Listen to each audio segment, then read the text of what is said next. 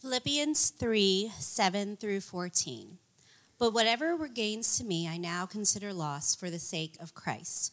What is more, I consider everything a loss because of the surpassing worth of knowing Christ Jesus my Lord, for whose sake I have lost all things. I consider them garbage, that I may gain Christ and be found in him, not having a righteousness of my own that comes from the law, but that which is through faith in Christ, the righteousness that comes from God on the basis of faith I want to know Christ, yes, to know the power of his resurrection and participation in his sufferings, becoming like him in his death, and so somehow attaining to the resurrection from the dead.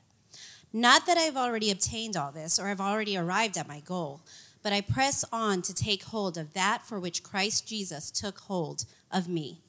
Brothers and sisters, I do not consider myself yet to have taken hold of it, but one thing I do forgetting what is behind and straining toward what is ahead. I press on toward the goal to win the prize for which God has called me heavenward in Christ Jesus. Thank you. You may be seated. Thank you. Yeah, so Philippians 3, it's probably, for me at least, right up there with my favorite passages, one I keep going back to. Uh, and the beauty about Scripture is no matter how many times you go back to it, the, uh, the deeper and deeper it gets, the more you learn. Uh, and that's been Philippians for me. And so we're going to spend much of our time there. Uh, but I do kind of want to start out, um, yeah, with a question Have you ever had a life changing experience, a life altering experience? And what I mean by that is an event in your life that changed some aspect of your life. And again, I'm not trying to get too deep here. So here's my example. Uh, I can remember the first time I had a steak that was cooked medium rare. And that has forever changed the way I eat steak. I used to be a, you know, maybe a medium guy, maybe a medium well. Uh, but when I had my first medium rare, I'm like, I'm, I'm a changed man. I'll never go back. And so now it's like, you know, I'll never go rare, but you know, I, I kind of get close to that. But that was a life changing event. I, I, remember, and this is depending on, I know a lot of you guys are in technology and, uh, and you work with computers, but you know, I remember my first time I got a MacBook computer. I always you know, had PCs and Dells and, and all those kind of things. And my first MacBook, I remember getting on it the very first day and saying to myself, I will never go back. This is the most beautiful machine in the world. You know, I can remember uh, as a 16 year old, my dad handing me the keys to a truck. You know, it was a 1988 F 150 351 4x4. Uh, and I'm not sure why he did, but he says, Here, here you go. it's probably not the smartest thing, but driving a truck. I remember, like, me before that, driving the station wagon or driving a car. The first time I drove a truck, I was like, Man, I'm always going to have a truck. Like I like being up high. I like being big. I like to be able to haul stuff, and so I've always had trucks. So there's a uh, you know a few small things, you know, that happened in my life that I look back a lot. There's a lot, I'm sure, man, deeper things and, and bigger things. But there are things in life that happen that change you forever. And and one of the things I've I'm, I've been reading through Scripture I'm seeing more and more is that the writers of Scripture, they speak of God, they talk about God in that fashion, in that light. And so today, this morning, that's what I, I just want to read some Scripture. And I want to see what the writers are saying through the inspiration of the Holy Spirit uh, and see what it has for us. And, and what I found is this, and I really believe this, that the writers write about God in a way oh man, that may be kind of foreign to the church today. Uh, and, and I'm seeing this kind of throughout. So I want to start uh, by looking at Matthew 13 44. Again, we'll mainly be in Philippians today, uh, but there are a couple of passages I want to look at beforehand. So, Matthew 13 44, uh, this is a parable of Jesus. And so, Jesus would write parables, he would write stories to communicate great truths. Uh, and I love this parable because this is one of his, yeah, it's probably the shortest one, but it, man, it's, it's powerful. And he says this the kingdom of heaven is like treasure hidden in a field which a man found and covered up. That in his joy he goes and sells all that he has and buys that field. Like that's that's it.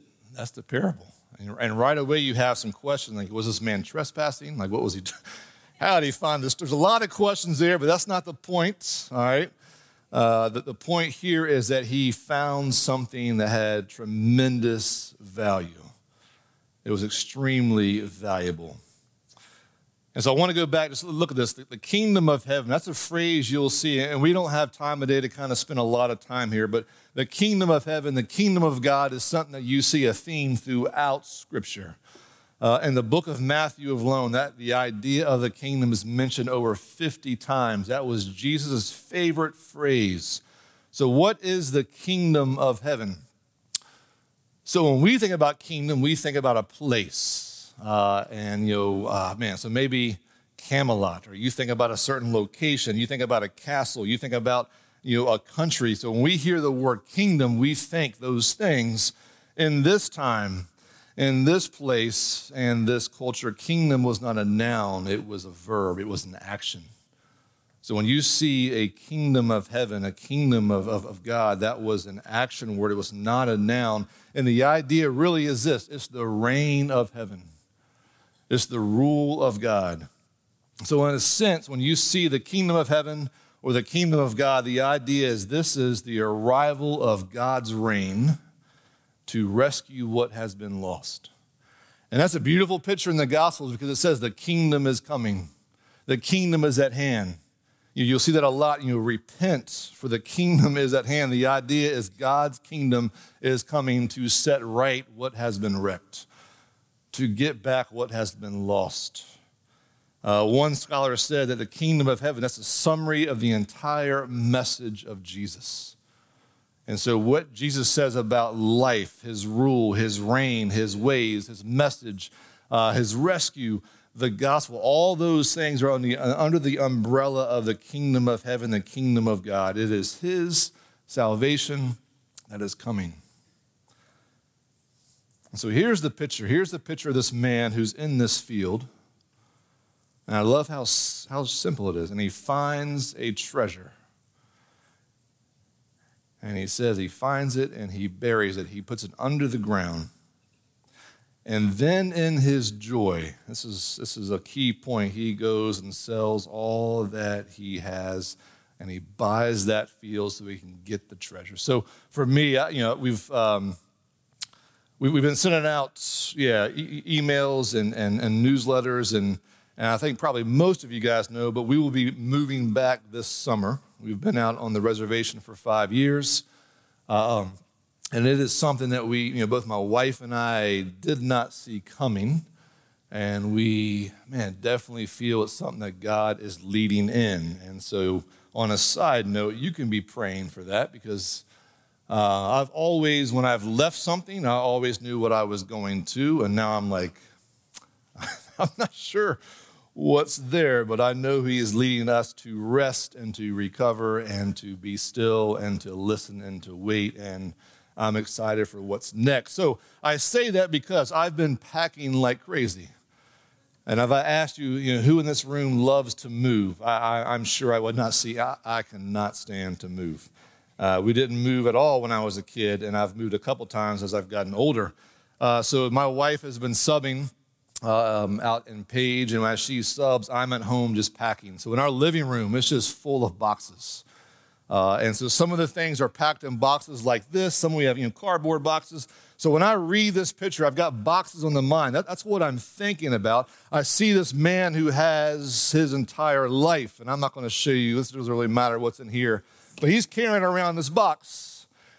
And in this box, just like the boxes I have at home, this is the entire life what's important, what's value, you know, who he is.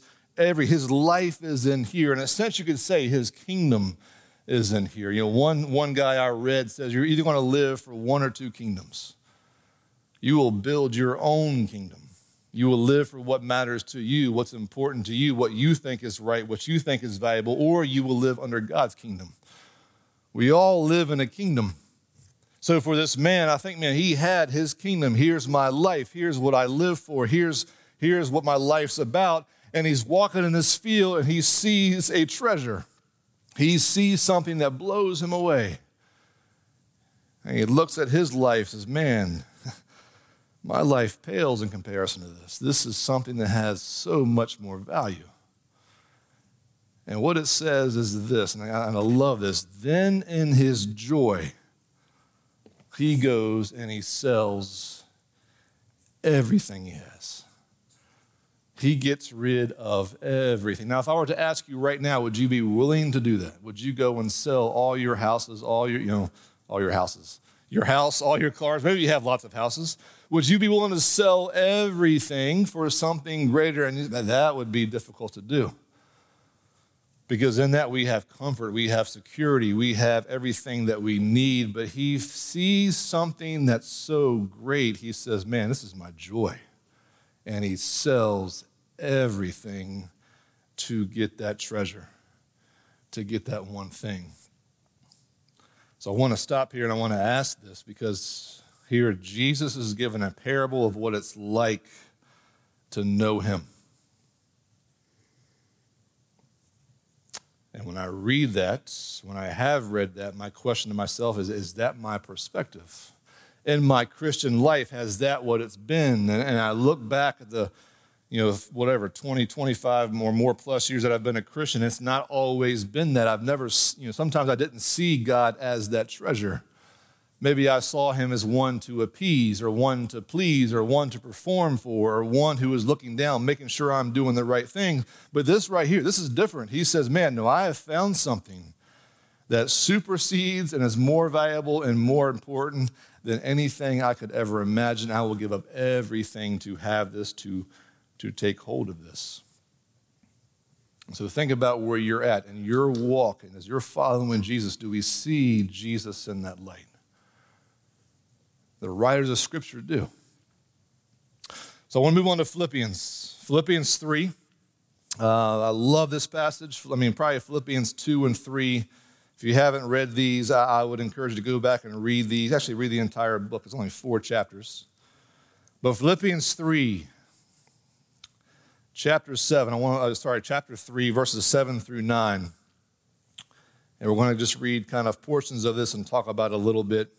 But Paul starts out, he says, But whatever gain I had, I counted as loss for the sake of Christ.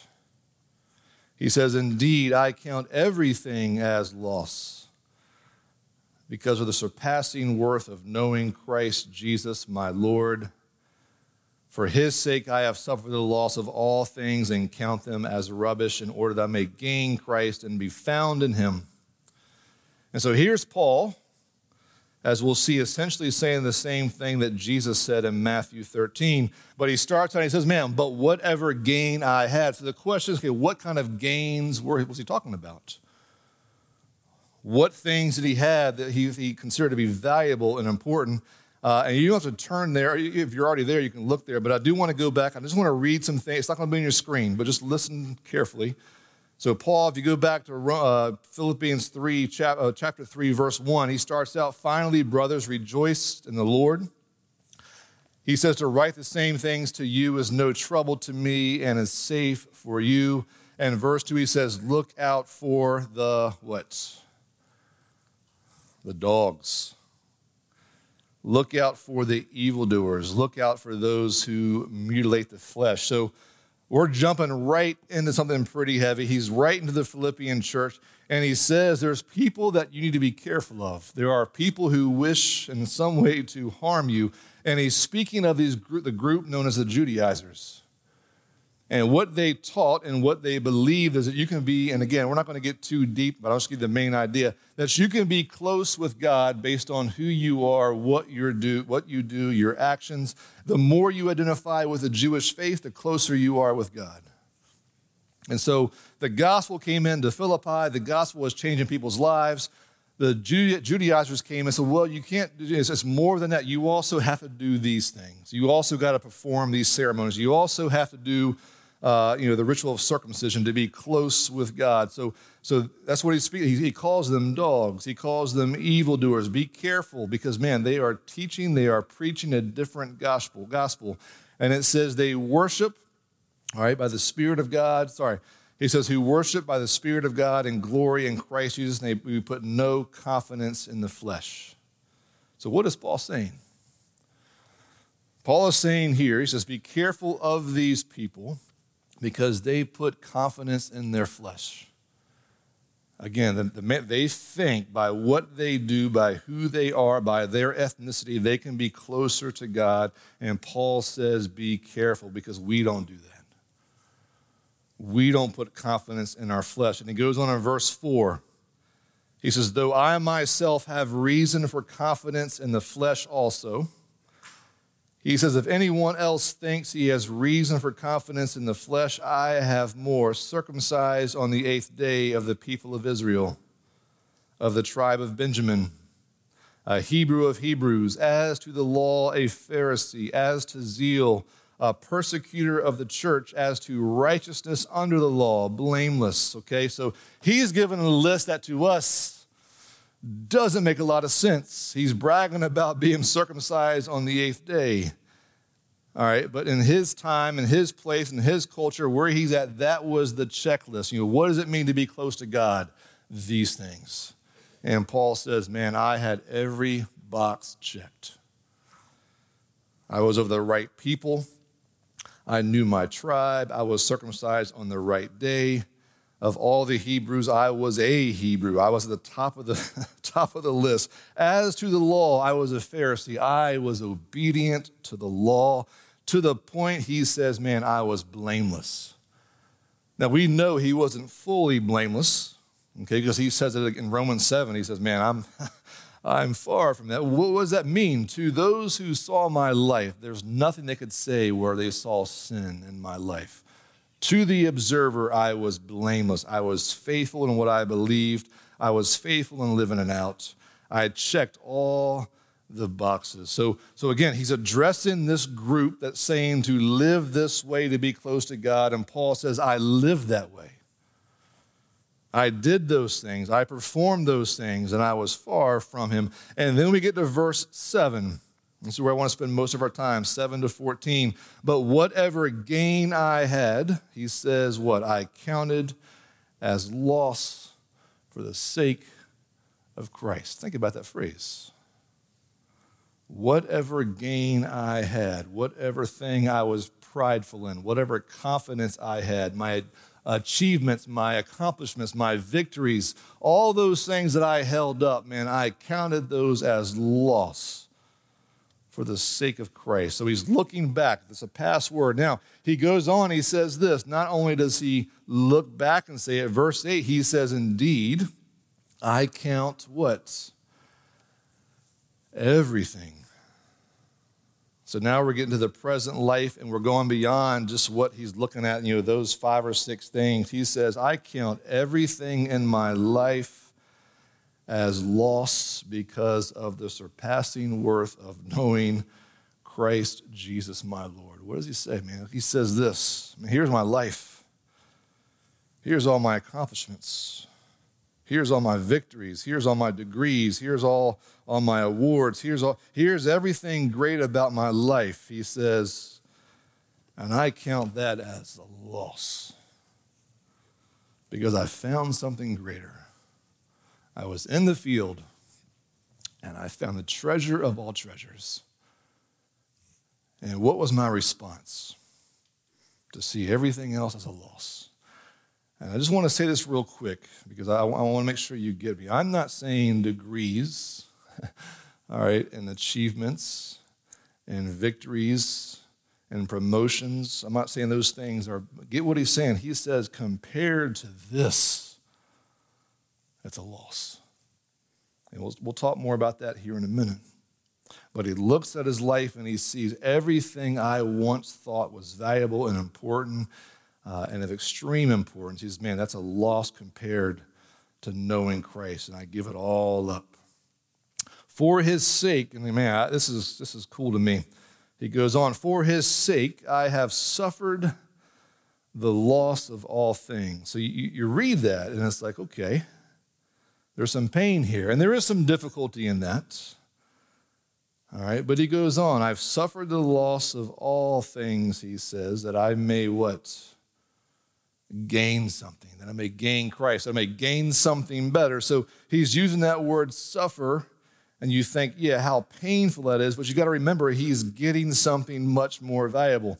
Uh, one of the guys I read, I'm going to throw it up here because it was kind of lengthy, but it's a great quote. This is uh, from a commentary that I read. And he says this the call to discipleship. So God is calling you to walk with Him, to follow Him, to be a disciple, to be a follower. It says involves a cost of discipleship.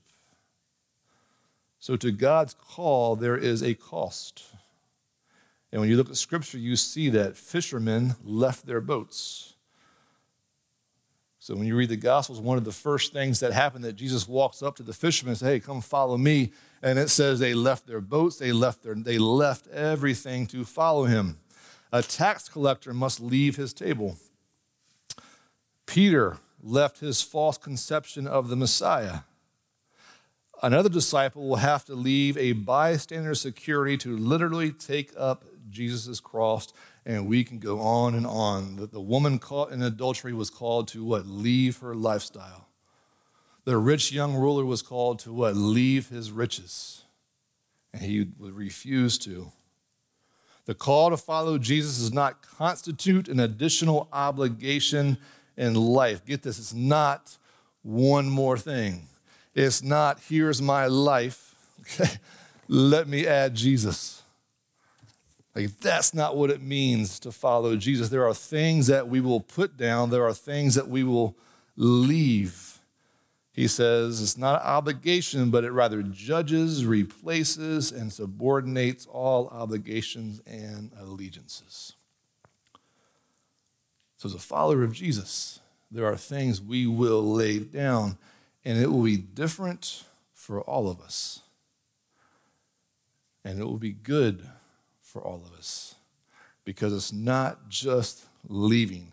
It's not just putting down. It's not just walking away, which for my life, much of my life, that was look what I'm giving up. And I'm going to be honest with you. Like when we went out to Arizona, like we literally left everything. And it's easy to focus on that. But what the writers of Scripture are saying is yes, you leave, but do you see what you get? Do you see what you're walking towards? It's way more valuable than anything you could ever have in your life. Keep your eyes on that. Look to that. That's what the writers of Scripture are saying. That's what they are experiencing. And so Paul says the exact same thing to the point, and man, I love this. I've suffered the loss of what? All things.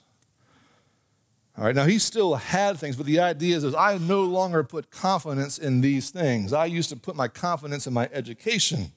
All right, I put my confidence in who I was as, as a Jewish man, as a, as a leader, as a teacher. I put confidence in my identity, but I no longer do that. Those are things that are a law. I put my confidence in Jesus, and he says this I count them as what?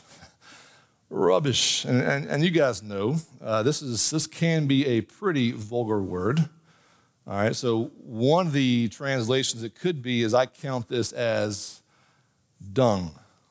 Okay, it is it is crap. The best things in my life are a pile of dung. Okay, so you know where we live at in Arizona, there's piles of dung. I'm not trying to be gross.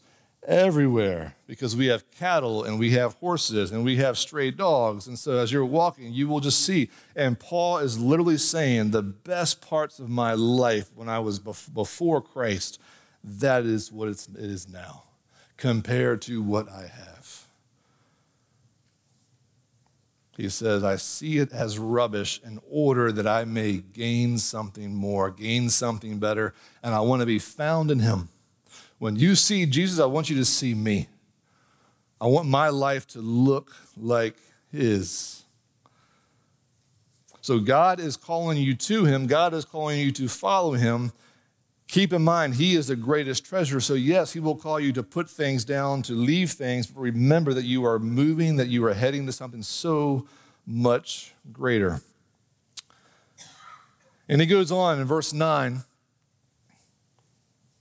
and He says this not having a righteousness of my own that comes from the law but that which comes through faith in Christ, the righteousness from God that depends on faith. So I want to stop right this this this right here is the gospel.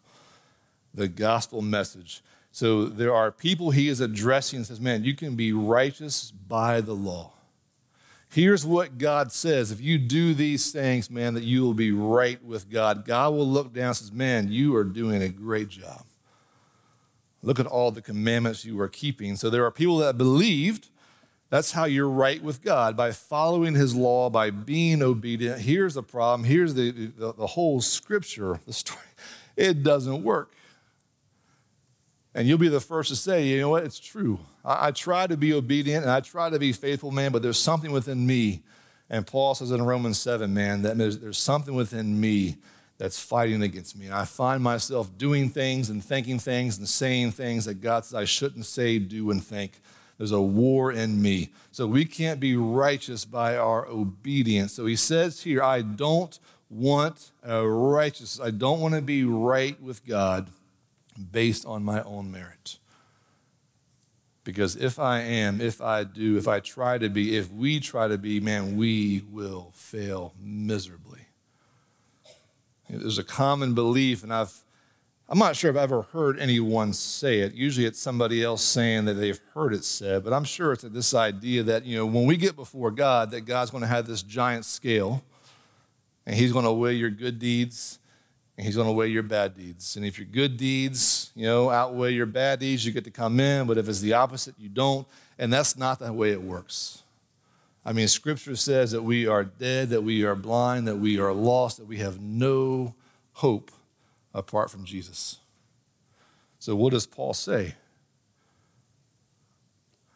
I don't want to try to be right with God on my own merit, but instead, I, I want the righteousness that comes through faith in Christ. The righteousness from God that depends on faith. And he's saying that I've moved from where I was. I used to stand on my two feet and say, Man, look at me. I've got it all together.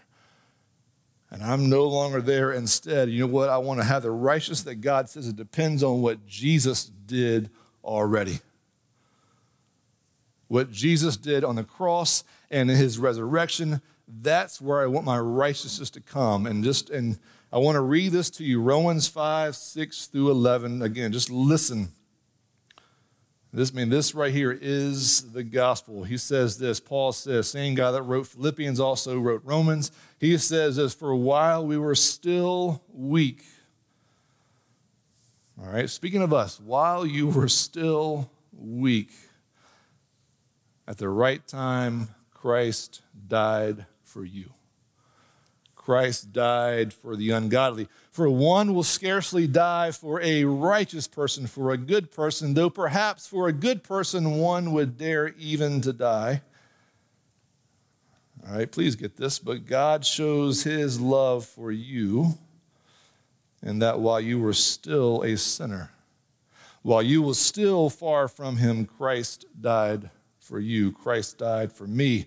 Since therefore we have now been justified by his blood, what does that mean? That we have been made right by his death. That I've been made right. I have peace with God because he died in my place. He says, much more shall we be saved by him from the wrath of God. For if while we were enemies, we were reconciled to God by the death of his son, much more now that we are reconciled, shall we be saved by his life? More than that, we also rejoice in God through our Lord Jesus Christ, through whom we have now received reconciliation. So, what is he saying here? He says, Man, if God loves you when you were an enemy, all right, don't you think he's going to carry it through? And that's the thing I, you know, for me, I always say when I'm when I'm preaching, or a lot of times people I get tired of hearing it, but when I'm up here, like I'm not one up here that I have my act together. I am not preaching at you saying, hey, this is what, like, I'm with you. Man, we, we, we all need grace. We all need mercy. We all need forgiveness. We all need Jesus.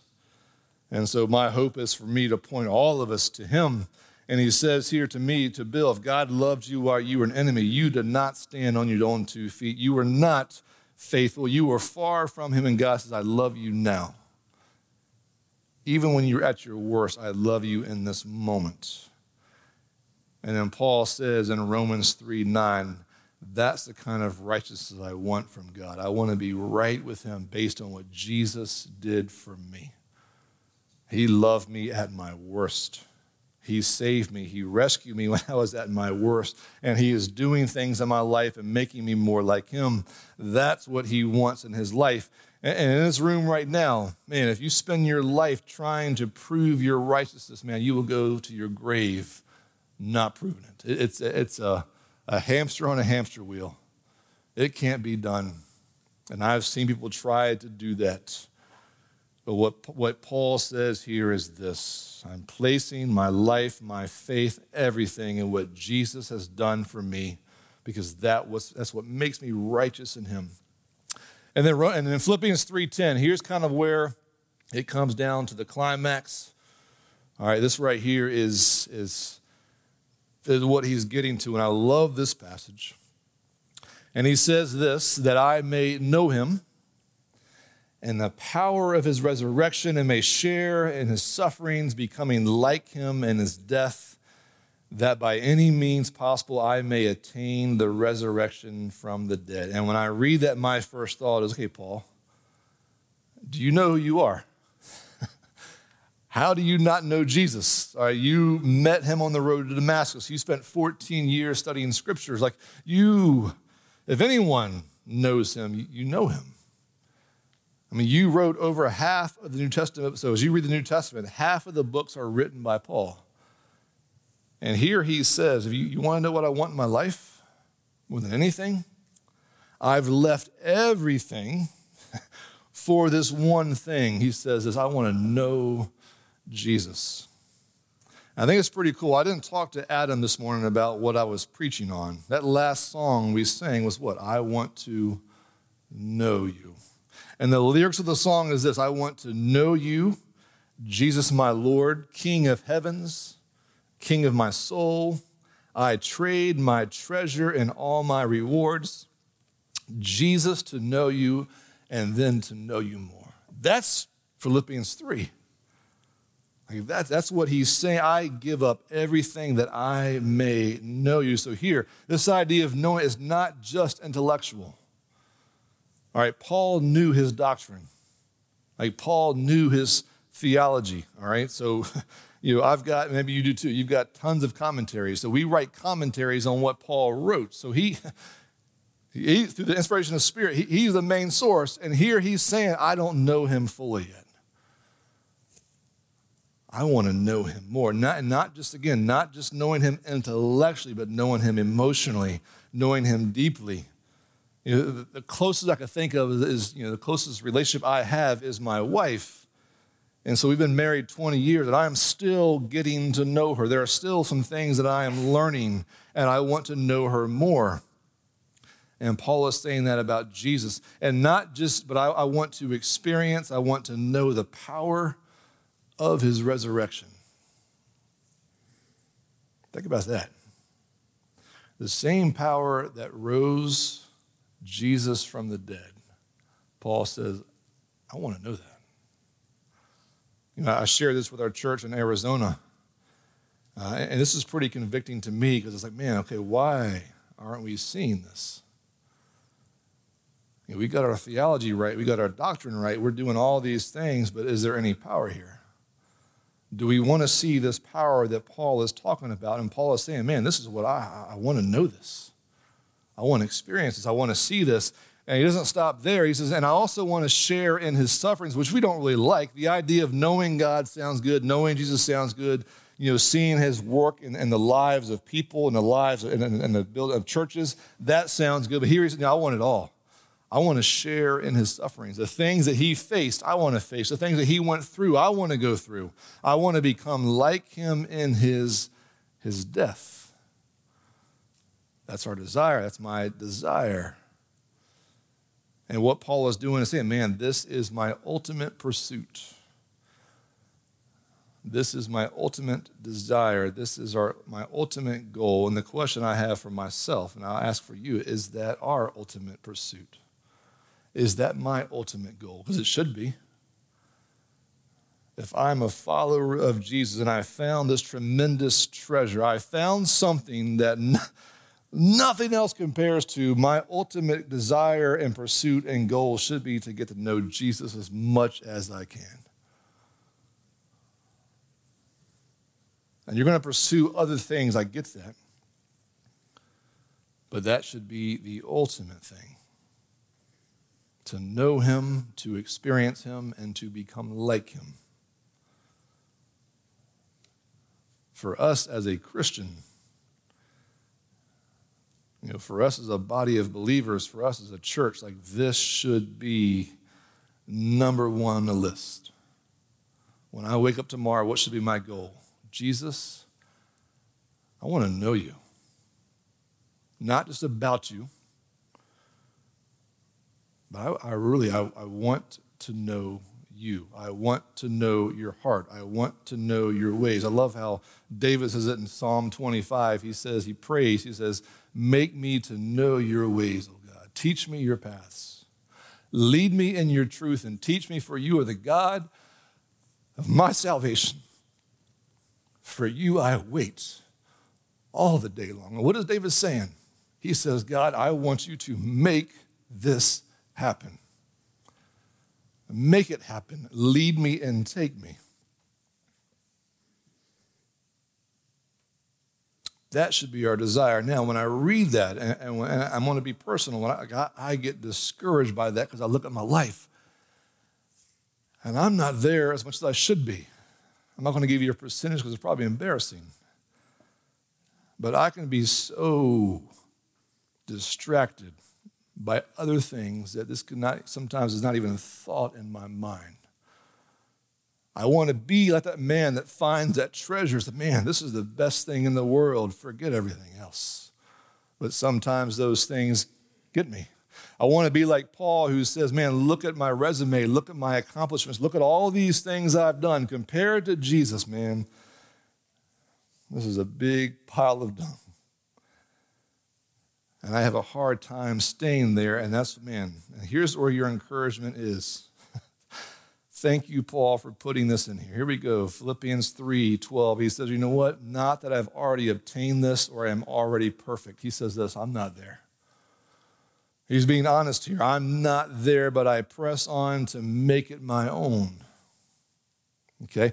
So Philippians 3 7 through 11 says, Man, this is where I want to be. This is where this is where I know the truth is found. This is where I, mean, I, I want to pursue. But he says, Man, I'm not there yet. I have not obtained this, or I'm not perfect in this yet, but I press on, he says, to make it my own. You know, uh, there is this idea that there's, you know, there's a, man, God is at work in us, but we also have responsibilities and things he's called us to do. And that's what he says here this idea of I press on, I strain on.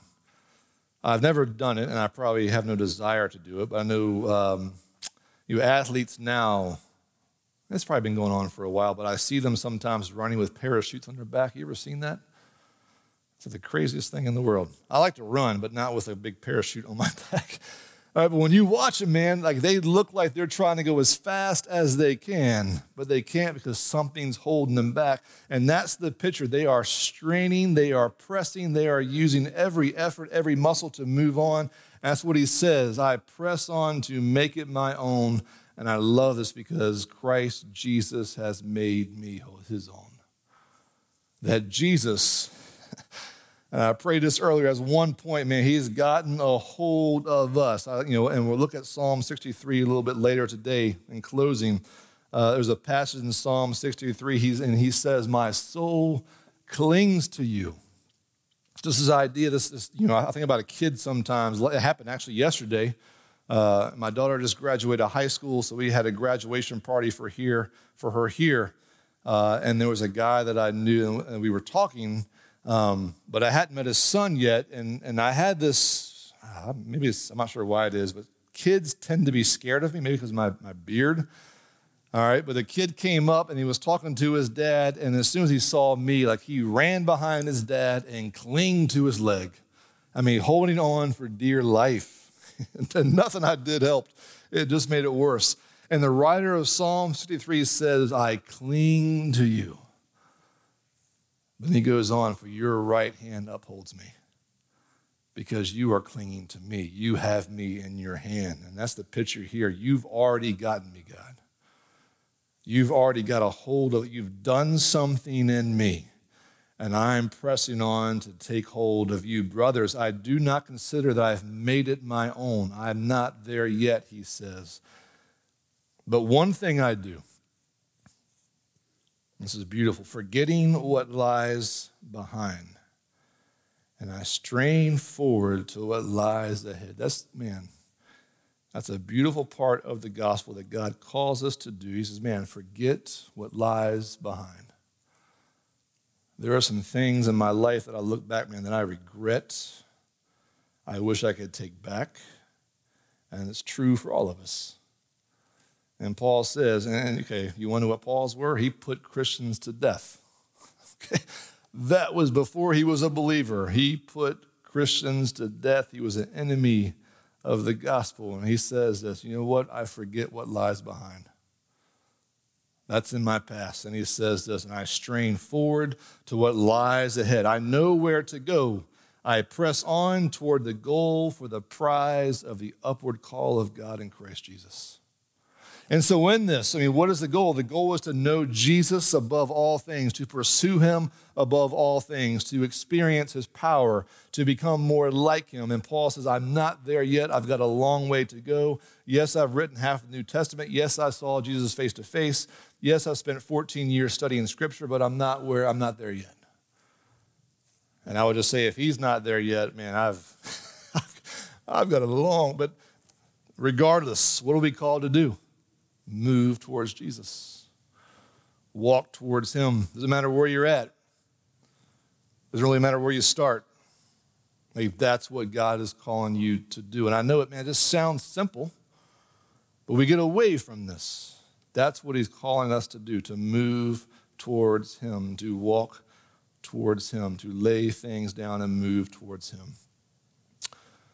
I want to close with Psalm 63. Um, Again, I've kind of been seeing this throughout Scripture, and I could go to, man, more Scriptures and kind of share the exact same thing. But Psalm 63 has been one probably since the beginning of this year that's just been with me. Uh, and I want to read the entire psalm or say the entire psalm and then come back to this passage here. And I would encourage you, you know, yeah, definitely read you know, Philippians 3, Philippians 4, but spend some time in Psalm 63. So Psalm 63 says this, Oh God, you are my God. Earnestly I seek you. My soul thirsts for you, my flesh faints for you as in a dry and weary land where there is no water. Just a beautiful image. And that idea of earnestly seeking Him, that could be I seek you early in the morning or I seek you above all things, but the idea is the same I seek you above everything. My life itself is crying out for you. My soul thirsts for you. My flesh faints for you as if I'm in the desert. He says, So I have looked upon you in the sanctuary, beholding your power and glory. Because your steadfast love is better than life, my lips will praise you. So I will bless you as long as I live. In your name, I will lift up my hands. My soul will be satisfied as with the fat and rich food. My mouth will praise you with joyful lips and I remember you upon my bed and meditate on you in the watches of the night, for you have been my help. And in the shadow of your wings, I will sing for joy. And here's that line I said before My soul clings to you, and your right hand upholds me. But those who seek to destroy my life, they shall go down to the depths of the earth. They shall be given over to the power of the sword. They shall be a portion for the jackals. I've changed that. Where I live, we don't have jackals, we've got coyotes. Okay, so they shall be a portion for the coyotes. He says, A king shall rejoice in God. All who swear by him shall exult, for the mouths of liars will be stopped. And in the midst of that, what does he say? And I love this. So I have looked upon you in the sanctuary beholding your power and your glory. And he says, I saw something. I found treasure. I found something that, man, nothing else can compare to. So, what was, okay, so for me, what does that mean? Because your steadfast love is better than what? Life. My lips will praise you. He says, because this right here is better than anything else this world, this life has to give me. I'm staying here. And my lips are praising you here. And I will bless you as long as I live. Man, do we see Jesus in that way? The writers of Scripture do. Again, not, that's why I'm so thankful for Paul, because Paul says, I'm not there yet. But I'm working hard to get there. I'm straining hard to get there, and God is working in me to get there. But Jesus said it in Matthew. Paul says it in Philippians. David says it in Psalm. You see the same thing. I have found something that is better than anything this life, this world has to offer. And I'm going to lay everything down I need to to know him more and to walk with him. And again, for all of us, it will be different. So I want to just kind of close with this and say this. I was trying to figure out, okay, what's, if I could boil it down, what's the message? Well, here's the message Jesus is better. Take those words with you this week. Maybe put them on the dash of your car, put them on your refrigerator as you come across things and you see things and you're tempted by things or, or you feel things coming up from you. Jesus, Jesus is better. Whatever it is we could attain, whatever it is we could accomplish, whatever it is we could achieve, Jesus is always better. There's nothing greater and I might just, not, these aren't just words. This is, this, is, this is from Scripture. This is true. There's nothing in this world greater than knowing Him. To know Him and to know Him more. May that be our truest desire. There are things in our lives that, and I believe this, that God is calling us to let go of, that we may get something better. Okay? And again, it's different for all of us. That's why I love Scripture. He didn't tell everyone to let go of their riches. he told the rich young ruler because that was the one thing he was holding on to that kept him from knowing Jesus. And Jesus says, Get rid of this, you can find the real treasure. But for all of us, it's different. But there are things that we, man, we are called to lay aside, to leave, and to let go. And keep in mind that we are letting these things go to get the greater joy, the greater treasure. And I have found in my life, whenever I have let go of something to pursue Jesus, I have never regretted it. And I'm not just saying that because I'm a pastor or uh, that's a, I've never got Jesus' as man. I really wish I had that thing over. That's it. Never happens because he's so much better. And I just want to end with this because I, you know, with this kind of thing, I, I want to, I don't want to discourage you, but you know, my my prayer for you, and it's funny as I've even this morning thinking, you know, this is what Paul prayed for the churches. When you read some of these passages where he prays for the churches, Paul prays that they may know Jesus, that they may grow in their knowledge and understanding of Jesus. And so I would encourage you, man, okay, we should all be praying that. And sometimes my prayer is, God, you know what? I'm not feeling this. I don't think this right now. This is not where my, but I, I want to be there. God, work this in my life. I want to want to know you. Work in me, seek Him, go after Him. And, and these are prayers I, man, I believe without a doubt He will answer. So I'd encourage you as an individual, as a follower of Jesus, but also too as a church, man, this yeah, this is the ultimate goal, ultimate desire. Paul says, I have left all things to do this one thing, to know him. And that's what he's calling us to do. Let me pray. And we'll be done, God. We come before you. We thank you for your word. Your word is good. And Lord, I just ask for forgiveness for myself, man. So many times, man, I go after things, I chase after things, thinking that I will find what my heart truly desires, and it always ends in disappointment. Lord, you are the treasure. But the treasure is not what you can do for me. The treasure is not what I can get from you. The treasure is not all the things you can fix in my life. The treasure is simply knowing you. So I pray that you would work this out in our lives. I pray this week that whatever we face, we can realize and think to ourselves that Jesus is better. I pray that you would maybe show us things in our life that we need to let go of that we may gain more of you. Things that are getting in the way, not, not just sin, uh, Lord, but things, weights that entangle us, things that we need to just to let go of. We may gain you, get more of you. And I pray, Lord, just for, uh, for Pastor Bob as he's spending some time away on vacation, God, I pray for him and Bev uh, man, may it be a time of rest for their souls, a great time with their family, a great time with you before you. And uh, pray he would just come back refreshed. And uh, Lord, today as we go out, uh, Lord, uh, your plan is to reach others through us, Lord. Well, we are your followers, and you have plans and things you want to do in and through us as we go out to restaurants or to family. May we just remember uh, man, that we are your hands and that we are your feet. And Lord, you want to reach people through us, God. You want us to be a part of, man, pointing others to the treasure that everyone is trying to find. Lord, we know where it's at. It's you.